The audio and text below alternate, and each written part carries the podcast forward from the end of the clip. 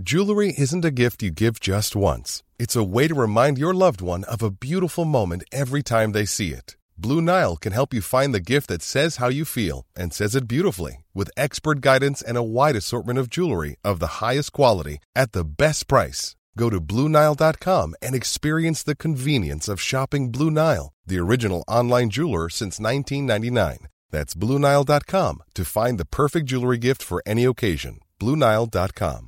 Ryan Reynolds here from Mint Mobile. With the price of just about everything going up during inflation, we thought we'd bring our prices down. So to help us, we brought in a reverse auctioneer, which is apparently a thing. Mint Mobile unlimited premium wireless. Ready to get 30, 30, bit to get 30, bit to get 20, 20, 20, bit to get 20, 20, bit to get 15, 15, 15, 15 just 15 bucks a month. So, Give it a try at mintmobile.com slash switch. $45 up front for three months plus taxes and fees. Promo rate for new customers for limited time. Unlimited more than 40 gigabytes per month. Slows. Full terms at mintmobile.com.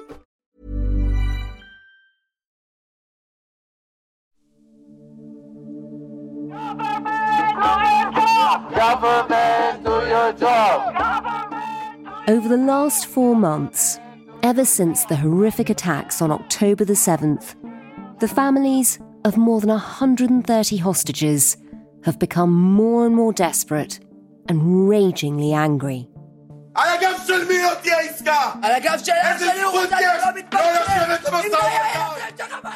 A fortnight ago, in a committee room inside the Israeli parliament, a group of furious families broke through security and stormed a parliamentary meeting.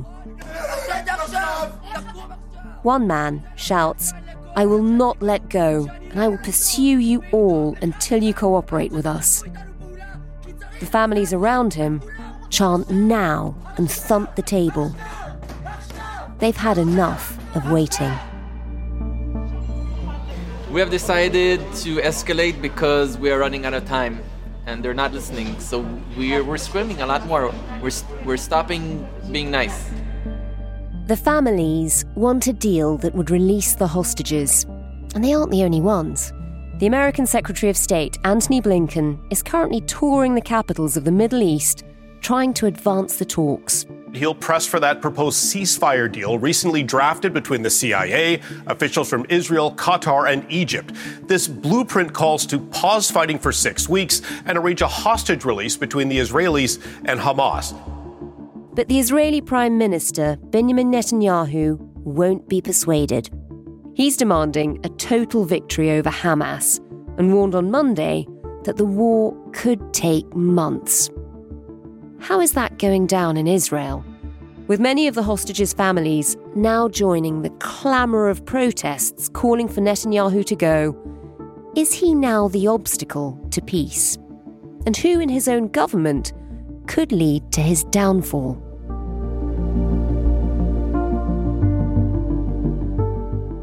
You're listening to Stories of Our Times from the Times and the Sunday Times. I'm Manveen Rana. Today, how the Israeli hostages could topple Netanyahu.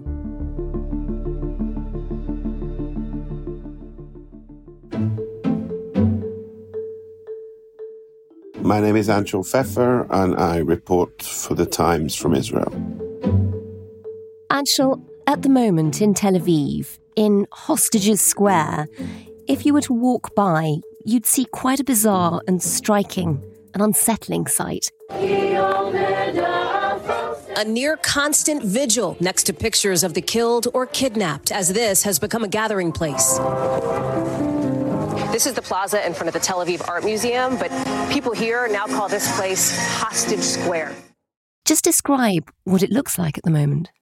Well, there's a, an exhibit that's been there now for three months of a very long table with set for a festive meal, which to most Israelis, to most Jews, immediately looks like a Shabbat dinner waiting for a family to sit down uh, around the table and empty seats uh, with pictures of the 136 hostages still in Gaza on those seats. And besides its centrality in Tel Aviv, the one, one other reason that it's been chosen to be the hostages square is that it's also opposite uh, the defense ministry compound, which is where most of uh, the cabinet meetings are being held basically since the beginning of the war.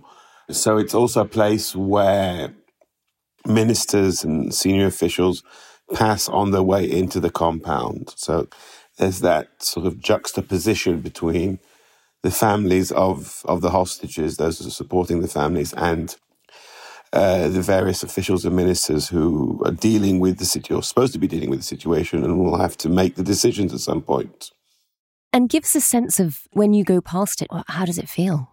I think the feeling more than anything else is that this is an issue which the families and the people who are supporting them are at some point struggling to keep in the public conscious because there's a war. The war is not just about the hostages. The war is, you know, is a war between Israel and Hamas is going on in Gaza. There are other fronts where tensions are arising.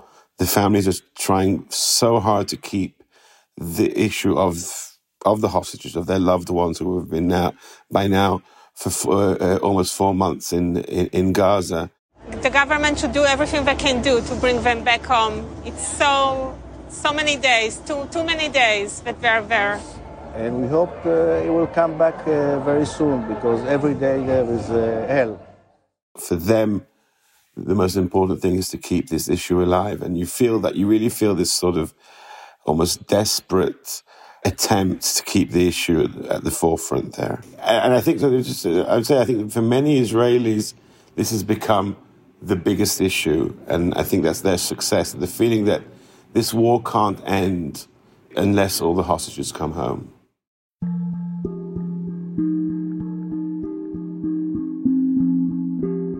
And Anshel, part of their campaign to make sure that that's what politicians are thinking, that politicians are remembering the hostages in the way that they conduct the war, part of that spilled over into a committee meeting at the Knesset. Just describe what happened. Well, there was a committee meeting and they sent in as many people as they could into the committee room to start talking about their uh, about their loved ones.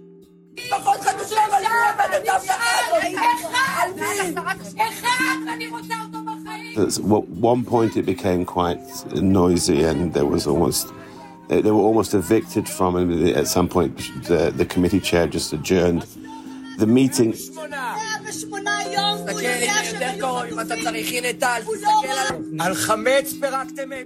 And it was a kind of a very striking event because you know, committee meetings are usually very sleepy things, or even if they do get a bit angry, it's politicians shouting at each other. But then you have all these relatives who are going, who, who are there, and nobody can say anything to them really because you know, they're they're going through hell while waiting for any news from their loved ones.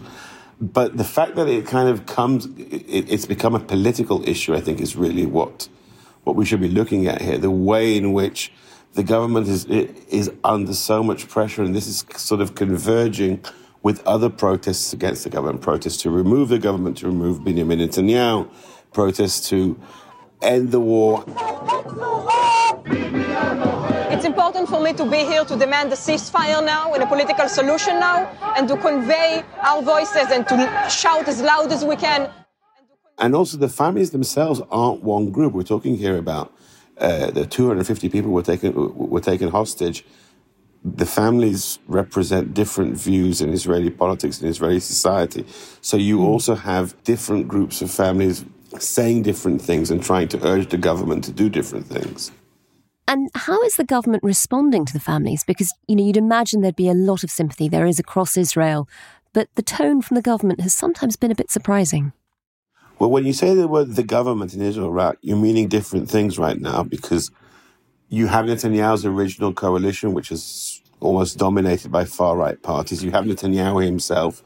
And then you have the new part of the government, the part of the government which joined uh, following the Hamas attack on October 7, Benny Gantz's centrist party, mm. uh, who have a different, uh, you know, very different policies and strike a very different tone.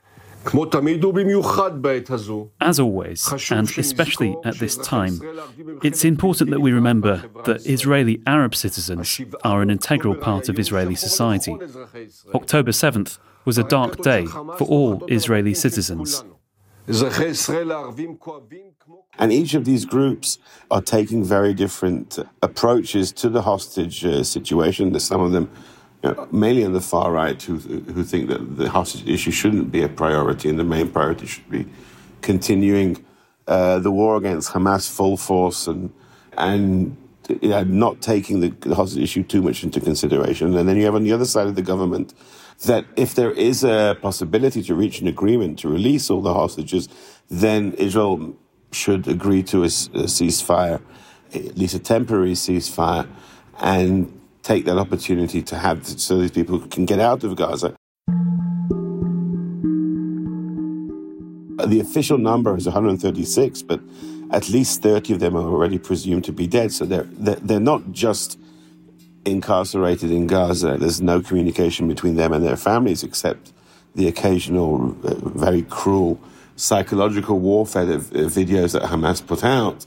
But these are people who, whose life is, is in danger. Some of them were already wounded when they were snatched on October 7, and who knows what kind of treatment they've had since then. There are horrendous stories of, of young women amongst the hostages being sexually assaulted. So th- there's an urgency there in somehow securing their release. And uh, that is something that some parts of the Israeli government are responding to, and other parts of the Israeli government would prefer not to have to uh, to deal with. What have politicians said in particular about about the hostage families? I mean, we've heard from different sides. You know, we've heard various ministers say, you know, we have to take, we have to listen to them, and we have to take them into consideration, and we even have to prioritize them. And we've heard other ministers saying, that, you know, sort of hinting that they're not helping by being so vocal. And even Netanyahu himself, I can't remember exactly the words he used, but he seemed to be hinting that by their protest, they're actually helping Hamas's campaign. So once again, when you say the Israeli government, there isn't one Israeli government. Mm. There's a lot of different uh, approaches. This is a very dysfunctional government. It's not doing a very good job of uh, of running many things now. It wasn't doing a very good job before the war, and now more, uh, even more with this new, you know, with these more pragmatic elements, you're hearing a very wide range of views from within the government, and in a way that I think reflects the, a, a wide range of views in Israeli society. I mean, everybody's saying that we need to do everything, but you, it's very different when people are saying, well, what we need to do is we need to you know, intensify attacks and force Hamas to let them go, or those who are saying, well, we need to try and reach some kind of an agreement, to, and simply by military means, it's not going to happen.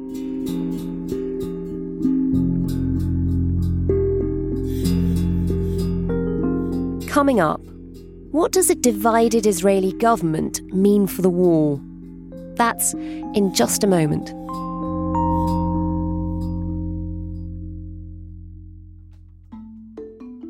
Just a reminder this weekend, Time subscribers can catch the latest episode of Inside the Newsroom.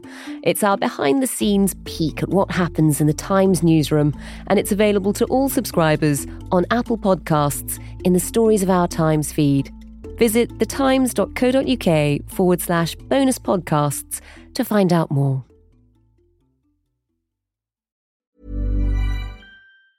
When you're ready to pop the question, the last thing you want to do is second guess the ring. At Bluenile.com, you can design a one of a kind ring with the ease and convenience of shopping online. Choose your diamond and setting. When you find the one, you'll get it delivered right to your door. Go to Bluenile.com and use promo code LISTEN to get $50 off your purchase of $500 or more. That's code LISTEN at Bluenile.com for $50 off your purchase. Bluenile.com code LISTEN. Ryan Reynolds here from Mint Mobile. With the price of just about everything going up during inflation, we thought we'd bring our prices down. So to help us, we brought in a reverse auctioneer, which is apparently a thing. Mint Mobile unlimited premium wireless. Ready to get 30, 30, bit to get 30, bit to get 20, 20, 20, bit to get 20, 20, bit to get 15, 15, 15, 15 just 15 bucks a month. So, Give it a try at mintmobile.com/switch. slash $45 up front for 3 months plus taxes and fees. Promo rate for new customers for limited time. Unlimited more than 40 gigabytes per month slows. Full terms at mintmobile.com. Planning for your next trip? Elevate your travel style with Quince. Quince has all the jet-setting essentials you'll want for your next getaway, like European linen premium luggage options, buttery soft Italian leather bags, and so much more. And it's all priced at 50 to 80% less than similar brands. Plus, Quince only works with factories that use safe and ethical manufacturing practices. Pack your bags with high-quality essentials you'll be wearing for vacations to come with Quince. Go to quince.com slash trip for free shipping and 365-day returns.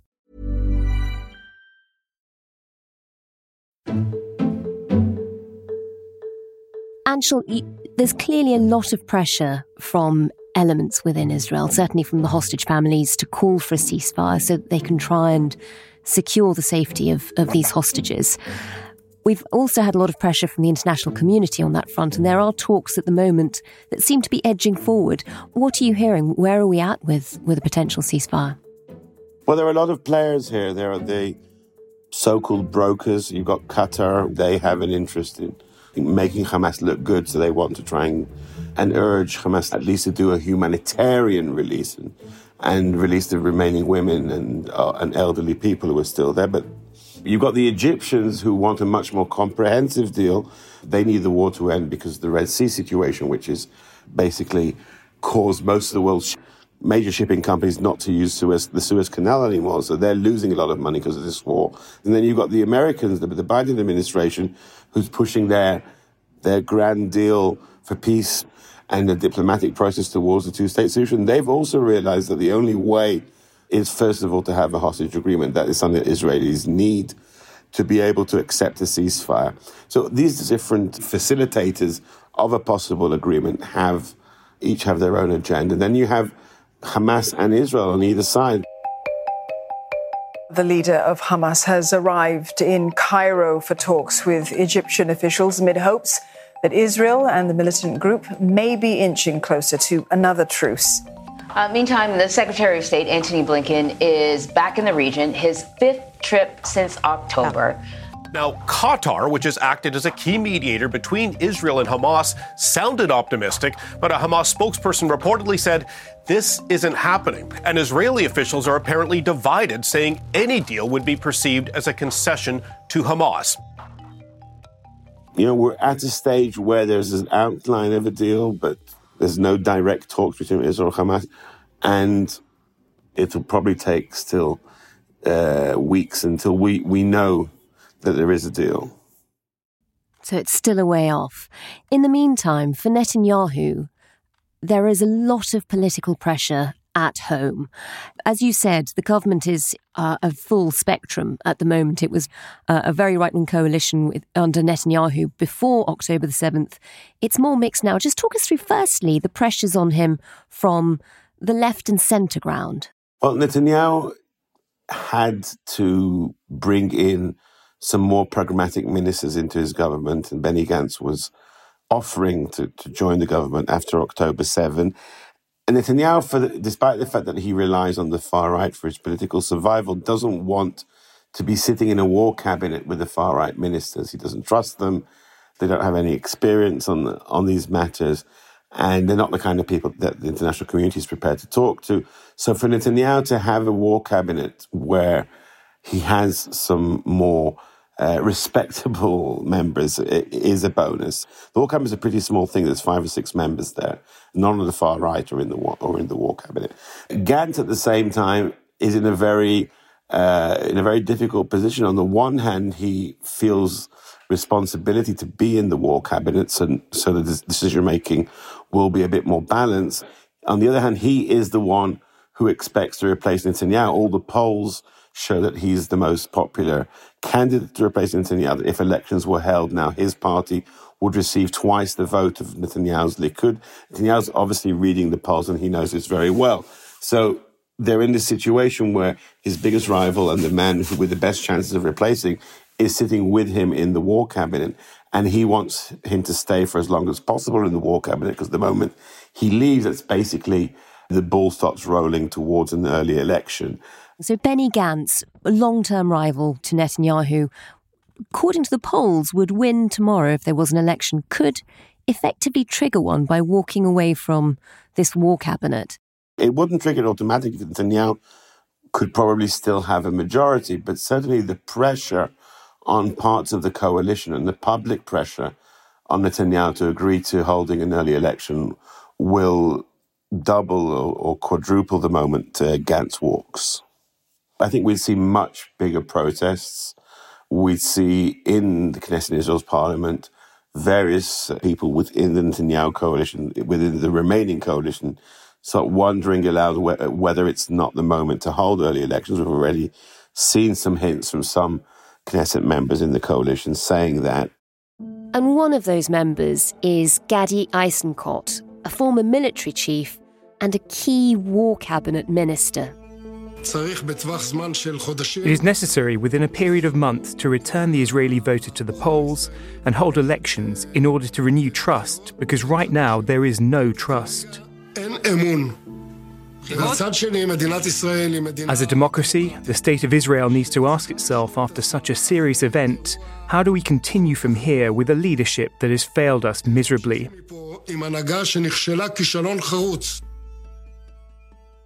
And there's also the question will the right wing stick with Netanyahu? Because the far right have said that we have red lines. We will not accept an, uh, any kind of deal with Hamas that includes a long ceasefire. Israel's national security minister and controversial far right leader Itamar Ben Gvir has threatened to bring down the Netanyahu government if it reaches what he calls a reckless hostage deal with Hamas. And at some point, Netanyahu will probably have to go for that kind of a deal also because of the American pressure. We're joined now by White House National Security Advisor Jake Sullivan. From our perspective, a hostage deal that brings out the hostages that gets a sustained pause in hostilities so that life saving assistance can more easily get uh, to the Palestinian people. This is in the national security interest of the United States, and we're going to press for it relentlessly, as the president has done. So it is a paramount priority for us. The Israeli government can answer whether it's a paramount priority for them. And also because there is very real concern that without such a deal, more hostages will, will die, and, and who knows when when they'll be allowed to, allowed to emerge from Gaza. That's so interesting. So there's the pressure on the left, but on the right, that could actually trigger an election if some of these very right wing politicians pull out of the government with Netanyahu. Some of those ministers gathered at a conference recently, which led to some very surprising comments being made in public. It is time to return home. It is time to return to the land of Israel. It's time to encourage emigration. It's time to impose the death penalty on terrorists. It's time to win. So the conference was essentially organized by a group of settlers, and the idea was that the next stage of the war should be uh, building Israeli settlements in the Gaza Strip. There were Israeli settlements in the Gaza Strip until 2005 when Israel withdrew from Gaza. So, as far as they're concerned, this is rebuilding the settlements of, uh, in Gaza. Obviously, they don't see a future there for the for the Gazans, for the Palestinian citizens. There will be no Arabs in the Gaza Strip. They will go to Turkey, to Scotland, to Britain. I don't want to kill them. I want them out of Gaza. And we'll use different methods. One of them is not to give them any humanitarian aid, so the countries of the world will have pity on them and take them. They talk of a voluntary migration, but I'm not quite sure if anybody has any real idea how that happens. And Netanyahu himself has said this idea is not realistic obviously the international community, the Americans, would do everything to to block it, and it would mean basically perpetuating the war in Gaza. So this is very much a messianic aspiration of a certain section of the far right in Israel, the messianic religious far right. It's very far from being a majority in Israel. The polls say maybe quarter of, of Jewish Israelis, not even of all Israelis, are in favor of settling Gaza. But this is a small group which currently have a key position in the coalition, and some of the Likud members are also either affiliated with them or want to have their support in the future in primaries or elections and so on. So this is why we saw a big chunk of, uh, of ministers and, and, and Knesset members courting this group. And one of those who appeared at the conference was Israel's security minister, Itamar Ben Gvir. Today, everyone already understands that fleeing brings war, and if you don't want another 7th of October, you have to return home to control the territory. Another senior figure at the conference was the finance minister, Bezalel Smotrich. We are settling our land from width to length, controlling it and fighting terror always, and bringing with God's help security to all of Israel. You know what the answer is. Without settlement, there is no security. It's an outlandish idea. It's not going to happen. There aren't, there aren't going to be Israeli settlements in Gaza. The, you know, the Israeli army is already scaling down its military presence in Gaza.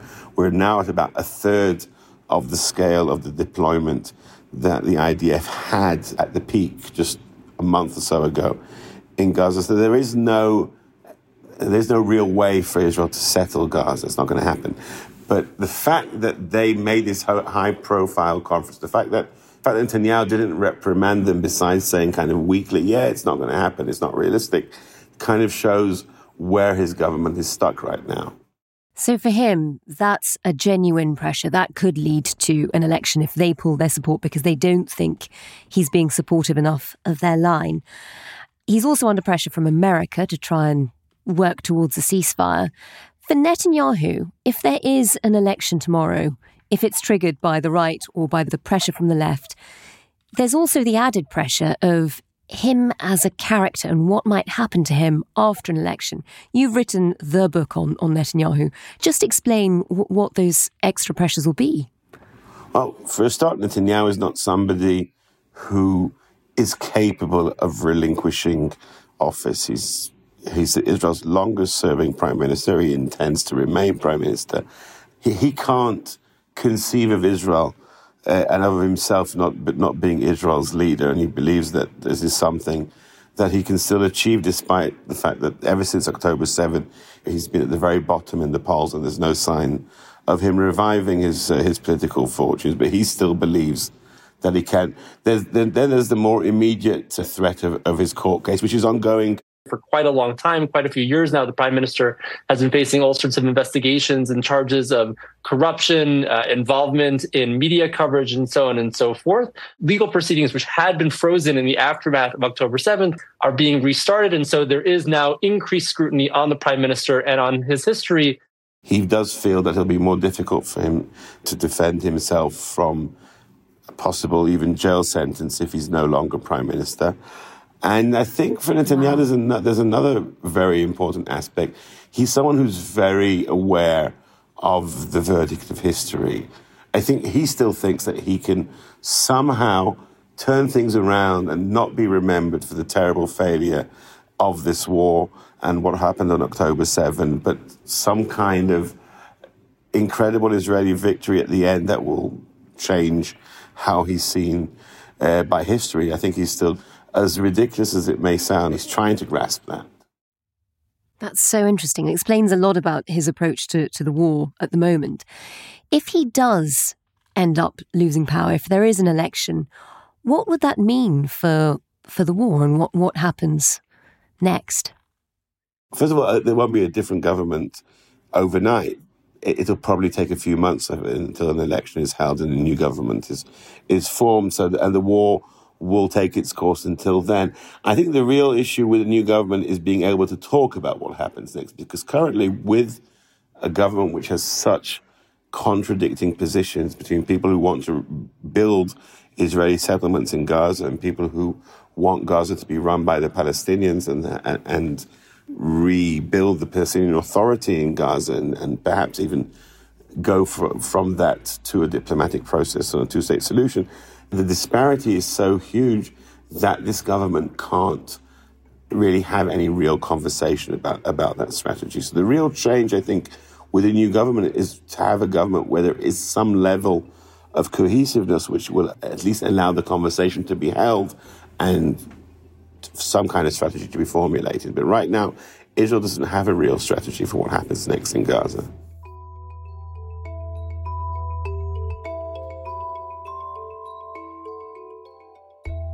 You've been listening to Stories of Our Times, a podcast brought to you thanks to the subscribers of The Times and The Sunday Times, with me, Manveen Rana, and my guest, writer for The Times, Anshel Pfeffer.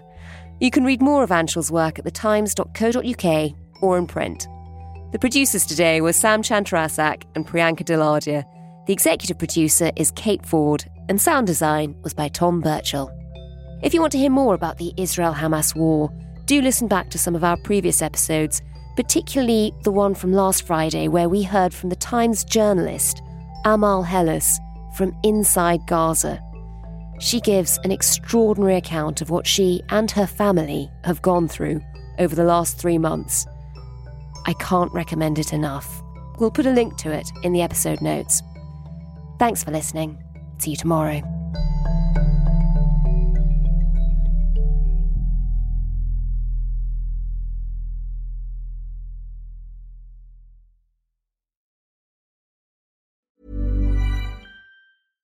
Even when we're on a budget, we still deserve nice things. Quince is a place to scoop up stunning high end goods for 50 to 80% less than similar brands. They have buttery soft cashmere sweaters starting at $50, luxurious Italian leather bags, and so much more. Plus, Quince only works with factories that use safe, ethical, and responsible manufacturing. Get the high-end goods you'll love without the high price tag with Quince. Go to quince.com/style for free shipping and 365-day returns. Small details are big surfaces. Tight corners are odd shapes. Flat, rounded, textured, or tall. Whatever your next project, there's a spray paint pattern that's just right. Because Rust-Oleum Custom Spray 5 and 1 gives you control with five different spray patterns. So you can tackle nooks, crannies, edges, and curves without worrying about drips, runs, uneven coverage, or anything else. Custom Spray 5 and 1. Only from Rust